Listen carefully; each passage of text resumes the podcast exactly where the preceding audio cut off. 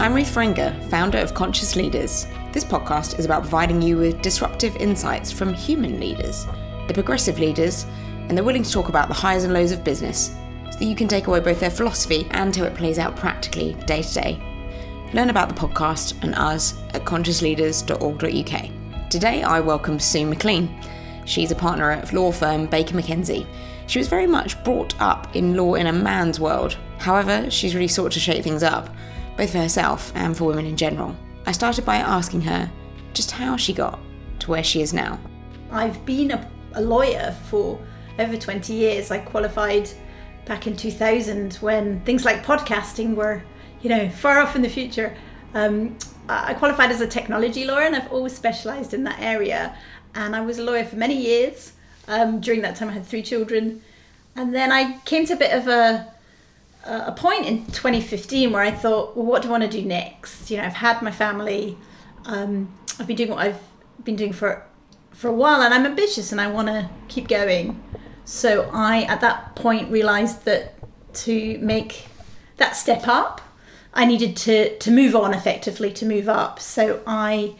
Um, I moved to Baker McKenzie as a partner in 2016, and I've been there ever since. I wasn't a partner in my old place, so it was, um, you know, a bit of a a, a risky move in, in one sense, but the move that I needed to make. And so, um, yeah, I put myself out there, found this new role, and and I've been enjoying uh, life as a partner at, at Baker McKenzie ever since. Sort of curious, really, what your kind of you've come in as a senior leader in this organisation what kind of approach to leadership do you think you brought or you bring? Like, what's your approach that you take?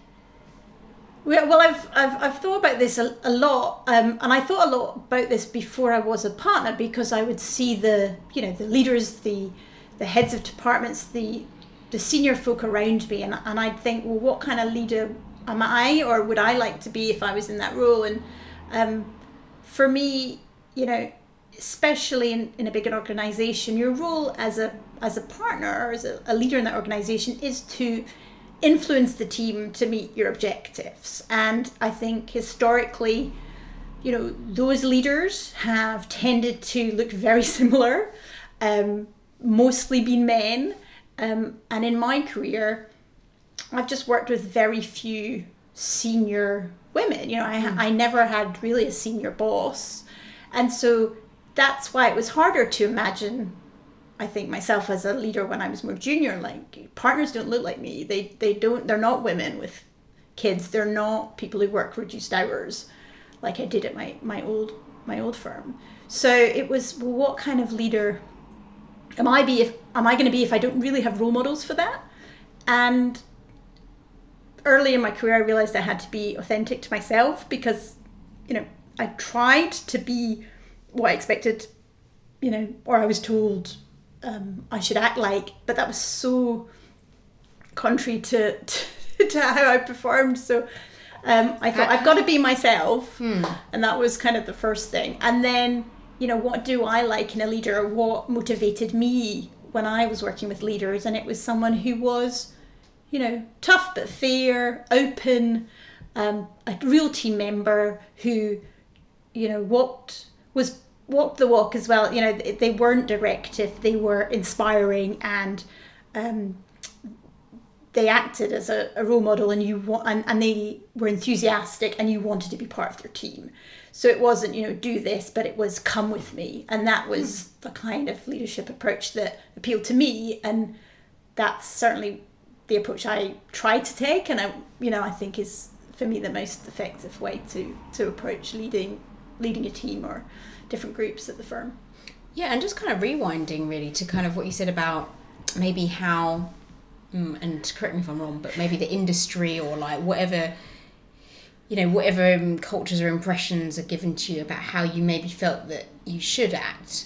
What was going on there where you felt like there's a path that maybe I'm not so keen on here? What what's the influences? That- well, I think I think this. I mean, certainly, and it probably still exists now. But I think historically, because there was there was few, there was not a diversity of role models in terms of how a lawyer behaved, and a lot of my colleagues would assume that I should act like they acted. So, for example, you know, they'd use words like I was a pretty junior lawyer, they'd say you need to work on your gravitas, which was a very vague term, and I try and hmm. get to the bottom of what does that mean? And, and it really felt like it meant you need to act more like us. Like you're too chatty with clients, you're too friendly, you need to be slightly more reserved right. in your actions to show that you're serious. And, um, you know, I took on board what they said, but ultimately recognized that actually some of those things are strengths for me, that I'm good at building up client relationships and, and good relationships with people, and that's part of it obviously it doesn't work for every client. Some clients are more business like than others but that's not necessarily something i should avoid as a as a lawyer. So i think over time you learn that you know would would someone say that about a man as easily if if you know you get phrases and evaluations like oh you know they're they're very bubbly or you know you know. So i think over time i learned that actually i have to you know take on board feedback uh, and be professional at all times, but actually some of the aspects of my character that others think I should tone down actually work for me, and uh, you know I have to to be authentic to myself and not pretend to be somebody I'm not. And I think that's been the challenge with leadership in law historically is if you're a man, you look up at the, the most senior echelons of the firm and you think, well, there's lots of different examples. Mm. Like I, maybe I'm not like him, but I could, but I'm kind of have some similarities with that le- that partner or that leader or that leader, and so you've got a range of kind of options of what leadership looks like. Whereas I think certainly 20 years ago, you looked up at the senior ranks of law firm partners that were female, and they were they were a bit of a you know archetype. They were sort of you know perhaps women with with you know had been a focused on their career, didn't have children. Mm. Um, were very sort of strong and tough, but emulating some of the male behaviors, and you didn't see some of the other um, aspects of a more conscious leadership style that we see now. And I think now it's better because we have certainly improved an awful lot, both at Bakers and across the sector. We have many more female partners and, and leaders than we used to. And I think now it's easier for younger women in particular to look up and go, well, actually, I could be a partner here because I do see people, you know, that, that feel like me or have the attributes that, that I think are important from a leader. So mm. I think it's certainly improved, but I think that's why certainly earlier in my career I was like, mm, you know, I'm not sure I want to be a partner or I could be a partner because I just didn't see people mm. that represented someone that was like me. So, sort of t- talking a bit more practically then. Yeah. So this kind of leadership that you strive to to kind of meet. What? How does that play out practically? Like what do you do to make that work? Yeah, well, it, it's that was the one thing when you know when I went from being the person that was you know effectively a, a you know a, senior lawyer, but not in not not not managing people in the same way is um, the kind of personal responsibility of having an you have a real influence and impact on people's careers, which is quite again quite daunting. And so it was well, how do, as a leader, how do I motivate people to, you know, do what we need for the organization, but also to do what they find fulfilling and what motivate, you know, finding out what makes them tick. Because certainly, if I looked at myself, you know, the things that I worked hardest at, the the most enthusiastic I was, more enthusiastic I was about something, the the you know the more valuable my role on that project or deal or matter was. Um, and so trying to figure out what makes people tick and what motivates them and what they enjoy is really helpful i think to my role as a leader. Uh, and so that is that is about talking to people. It's about being open with people. It's it's hopefully being approachable so that people are willing to really open up to you and be authentic and not hmm. kind of um, tell you what you know not not keep parts of themselves hidden from you in terms of their aspirations or how you know their well-being or any of those issues which actually are counterproductive to, to, to their performance but also to the organization um, so that's what i've tried to do is is is kind of lead by example but also be be you know human be open um, mm. talk about some of the challenges i have on things um, because certainly with some of my colleagues, I see that they have the same, you know, blockers or challenges about certain types of things. And you know, if if they see me in as a partner and I seem to have it all sorted and it's all straightforward for me, then I don't think that's helpful. I really like it when leaders opened up to me about what they found difficult. Mm. So, for example, I love, I always love talking to you, and I love talking to people, but I really don't like, I don't feel comfortable public speaking. So even recording this is quite challenging for me.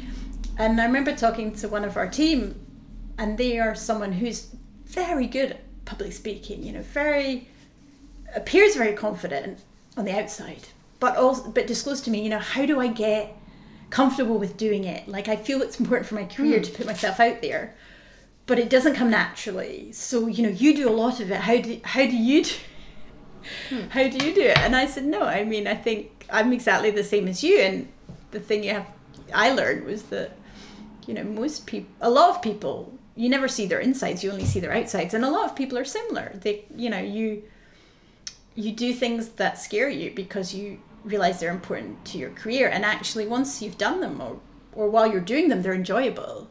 So you know, a few things helped me um, that may be helpful to you as well around, you know, say yes, worry later. Mm. It sounds know? like you're creating, I love that, say yes, worry later. I might talk about that myself actually. So, um, so it sounds like you're saying that what this is about is is being open with them, with your personal kind of, um, some of your personal challenges, in the hope that they feel more comfortable with you.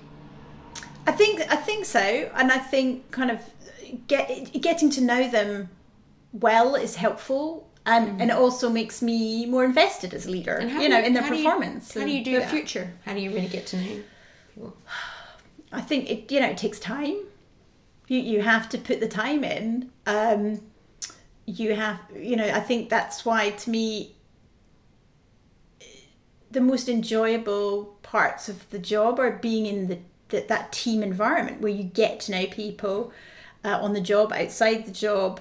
Um, you know, whereas I don't know historically, some of the leaders I work with were it was it was a bit them and us. It was you know we are the directive partners in the group and this is what's happening and mm. you know we'll deliver the news to uh, to you and and hopefully I think we're now much better at, at, at being open and also you know wanting to hear people's views and wanting their input because you work with some really talented people with brilliant ideas, and so you should be engaging um, them in that way. And so, just much more interactive about mm. all sorts of things, I think makes you understand each other better, and and makes you a better team. So that's that's to me, it's you know I I think some people their leadership style is about ego and it is about title and it is about you know and that and that can work you know but um to me it never made sense as, mm. a, as a leader because I never wanted to work for leaders.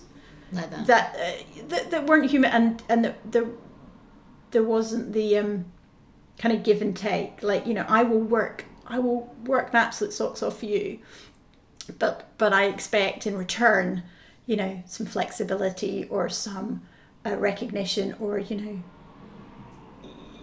you, you, you will also um, be a key part of this team, not just setting direction, but actually, you know, come with me. Mm. Come with me, and, and we'll do it together. Mm. And uh, you know, aware of the fact that you have is it three children? Yeah, yeah. So three kids. Maybe some of your staff have kids, or maybe they want different kind of more flexible lives. That uh, yet that's not what we've seen in law in the past so much, is it? That's true. I mean, that's what I was saying sort of earlier about the leaders that we used to have. Like, I didn't, I didn't know people that were partners but worked less than five days a week. Like, mm. that wasn't. But that didn't you're... seem part of the, yeah, t- territory. So I, I was quite senior but not a partner, and I worked four days a week when my kids were little. And I, when I joined, because I went back to full time, because for for me moving into partner role that made sense. But what to me, what was very encouraging about about Bakers was that actually we had a lot of female partners who worked reduced hours or more flexible mm.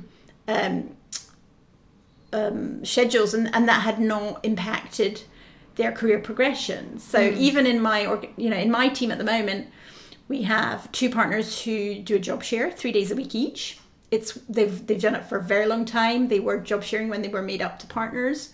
It was you know always their evaluations are joint. Everything is joint, um, and everyone sees them as a team. Um, Fantastic. and the clients love it because you get two people for the price of one. You know what I Two mean? brains. Like two brains, um, and they're a terrific part of the team. And then we have.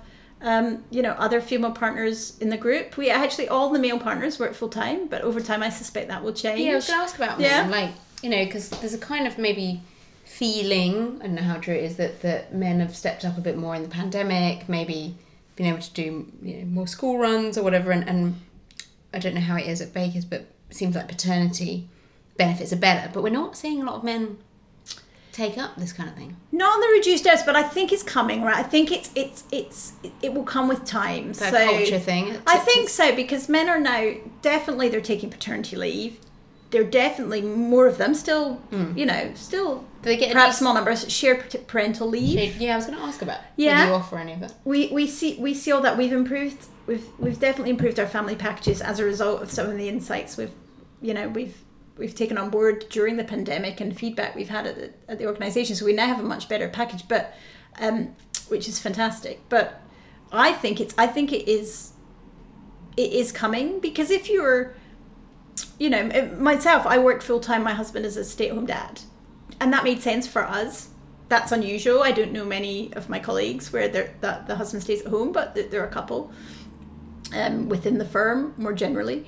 Um, but i think over time this will happen because i think the the if if it's becomes kind of more the norm that you know reduced hours female partners can become partner there's no reason why men can be the same especially if you know in their relationship it makes sense for them to do four days and for their wife to do five or for them both to do four or whatever it is in the future. It's about what they contribute to the business and you know are they a very talented lawyer that that we want to promote and become a leader then to me there, there should be no difference. And i don't i think it would always be down to the individual but i i, I, that's got to be the future hmm. across all organizations that because you know we've just we've improved so much. And i think the pandemic that's one area where it's been helpful is that you know the working from home being a female thing has is really gone away What's the future then? Where where can leadership go? What's in it for you for the future? Where do you want to take things?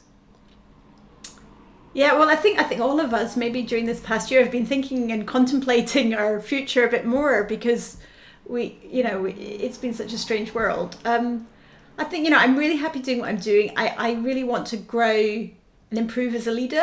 You know, I've got a lot to learn. I have not been a partner for very long still. You know, um, and I didn't have a big team to manage at my old place because we were a much smaller organization. There was a handful of us, and so learning how to be the best leader to, to not only to achieve the objectives that we have as a business, but also to, to, to try and you know help um, the people that I work for achieve their potential. Because you know I, I appreciated that from from the leaders I worked with, and um, I really feel like that's our responsibility. You know these are these are our people. They, they work hard for us. We, we should be invested in their career, and we are. And we want to see them do well. Um, and I and I just hope over time, you know, the more that we talk about this kind of stuff, um, is helpful to to try and reset what leadership means because the the working world is changing, and you know it's it's not going to go back. I had a we had some training at my old firm about working with millennials which I thought was a very strange idea for training in the first place. Um, because I was like, well, I think, you know, why are we having this training anyway? But it was really interesting training because we, we there was there was some more there were some individuals who were older than me at this training, and they said, well, I don't understand. In in my day, we just told people what to do, and they did it. But now they want to know why are we doing it? What's the context? What we're trying to achieve? And I sort of turned around and said, but that's what everyone wants, don't they? I mean, that's not a, that's just, it's a more fulfilling job. if you're doing like a really, particularly if you're doing something that's quite, you know, it's not very exciting. It's a kind of a menial task because you're very junior. You still want to know what's the bigger picture? Like what am i contributing to? Like so all of that stuff i always thought was odd strange. Like well of course they do want hmm. that and they'll do a better job for you if you make that you know if you make them part of the wider team and understand what what it is they're doing and why it's important. Hmm. So i think people more people realize that now than they used to and and hopefully over time we won't have this kind of still like this them or us based on kind of age or experience that hmm. actually if we're one organization we should all be trying to achieve the same goals and hmm. therefore everyone's voice should be heard. Doesn't mean that we will always do what you know uh, you know people will provide input. Doesn't mean that's the decision we will always take but that, that it's helpful to have that kind of sounding process and, and, hmm. and make people feel like they are invested as well. It sounds like that you're saying that inclusion is just implicit, implicit, and that people's voices are heard. Yeah, I, I think so. I mean, I, I always said that I, I, even if decisions are made that I don't agree with, the fact that I had a chance to have an input, I appreciated. Yeah. And that, as you know, if the explanation was, well, hmm. you made valid points, but we've decided to go this way. So it sounds like flatter organisations. I think so, and, and less just less bureaucracy. I mean, I think in very large organisations, you just have an awful lot naturally of groups and initiatives, and and and and some of those are helpful in very large organisations, and some of them are not particularly helpful. Um, and I think you just have to Why are they not helpful? Well, because I think you just spend far too much time talking to yourselves. Sometimes. Yeah. And action is what you need. And Well, I think that's where sometimes we fall down on execution. Like we're, we're really good, especially as lawyers, about talking about issues and what we should do and ideas. Like we're not we're not bad at any of those things, but we need to do the, the action. And I think in lots of organizations there's too many committees where it's a lot of talking but not enough enough action. action. And if you've got limited time, And it, with the DNI stuff, it is like you said, it can be us talking to each other. Like all the women in tech are talking to women in tech, and you know, really, we need to be men, women, people of color, people of different um, backgrounds and sexuality talking together and building this into everybody's conversation, right? Not not isolated groups on. Yeah, so yeah, so I have I have I have views on women's networks, particularly because I'm involved in some, and I I can see it from both sides in that you absolutely need. you- You're right. You kind of preach to the converted or preach to the choir if it's just women talking to women. For example, you need, particularly because a lot of the senior leaders are men, men. You need them to be allies. You need to be them part of the conversation. It needs to be as inclusive as possible but also as you say like you know my experience as a straight white woman is not the same as um, a woman of color or a gay woman or you know so we need to be also very mindful of you know there's not one size fits all and sort of replacing a bunch of senior white men with senior white Senior women is not necessarily progress right? diversity. it's Yeah. it's it's it's improvement but it's definitely not It's not- uh, you know, it's not a diverse leadership team. So, but on the other hand, so I get all that. But on the other hand, personally, what I've got out of some of the women's networks I'm involved in is that sense of, you know, because there historically weren't that many women in my field, um, that sense of sort of solidarity and um, a peer group that energizes me and encourages me and is is a nice thing to have. But that is by itself is not going to that's not going to deal with the progress Yeah. issue. You know, I That's a different purpose. that's a different purpose. So I, I looked at um, I looked at the I don't know if you know, but in, in law we have these directories of sort of legal specialisms uh, and rankings basically. So you know if, if you if you want to look up you know who's the best employment lawyers in London, in theory you go to the directories and it will tell you which firms and which individuals. And historically, surprisingly, unsurprisingly, it's been a lot of white men because they were the most senior people in all the organizations. And as a young person, you would look at it, or as a young woman, I'd look at these things and go, like from my field, technology, there's only white men who do technology. Like there is no senior women here represented. Now it's got a lot better, um, and there's been a lot of drives from these directories to be more uh, challenging with or you know the firms about who they put forward and support and sponsor for these kinds of directories but there's still a ways to go and i was looking yesterday for for a particular reason at the fintech rankings which is one of the areas i specialize in and there i counted up out of interest. There are 36 people that are leading lawyers for fintech in this ranking in, in, in London. And seven of them were women. And I was one of the seven.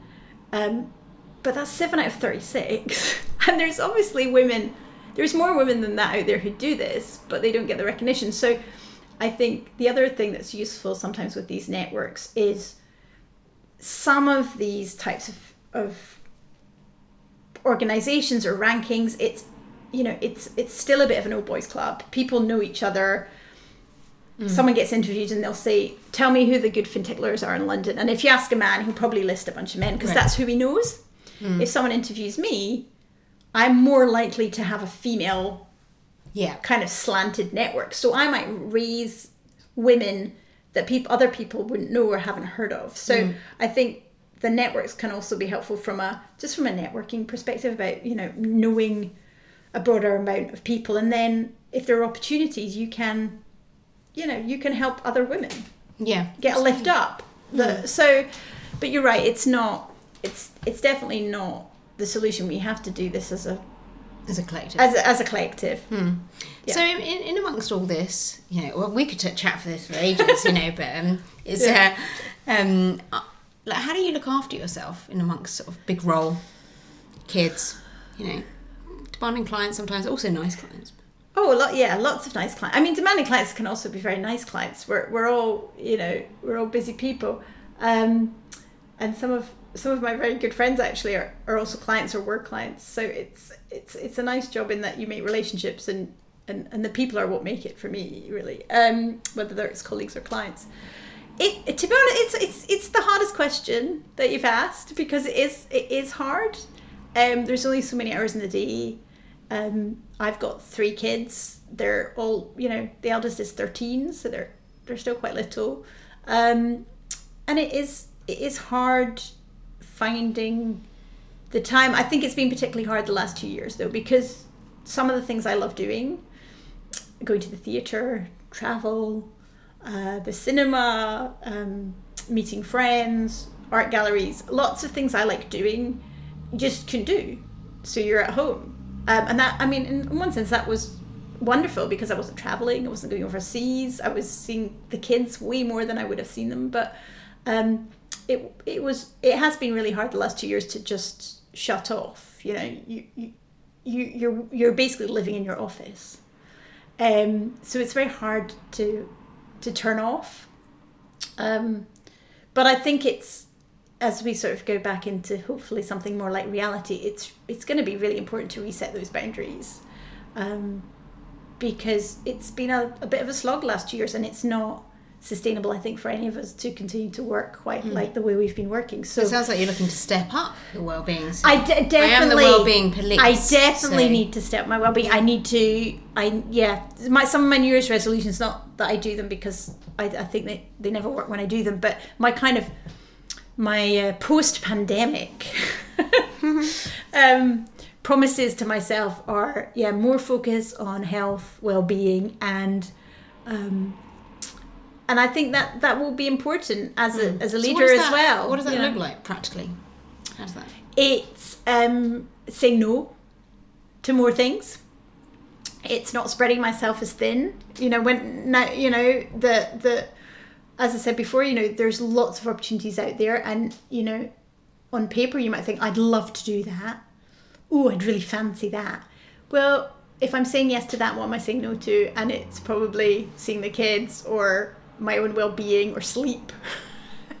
so I think it's being tougher with myself for my own self-interest, but also for the for the benefit of my team and my organization that I'm not, you know, too tired because I am I am just finding it hard to, to, to, to say no. So yeah, so that's my that's my big thing for for this year is uh, trying to get more of a balance, um, and that really is is yeah getting the monkey out of my head that says.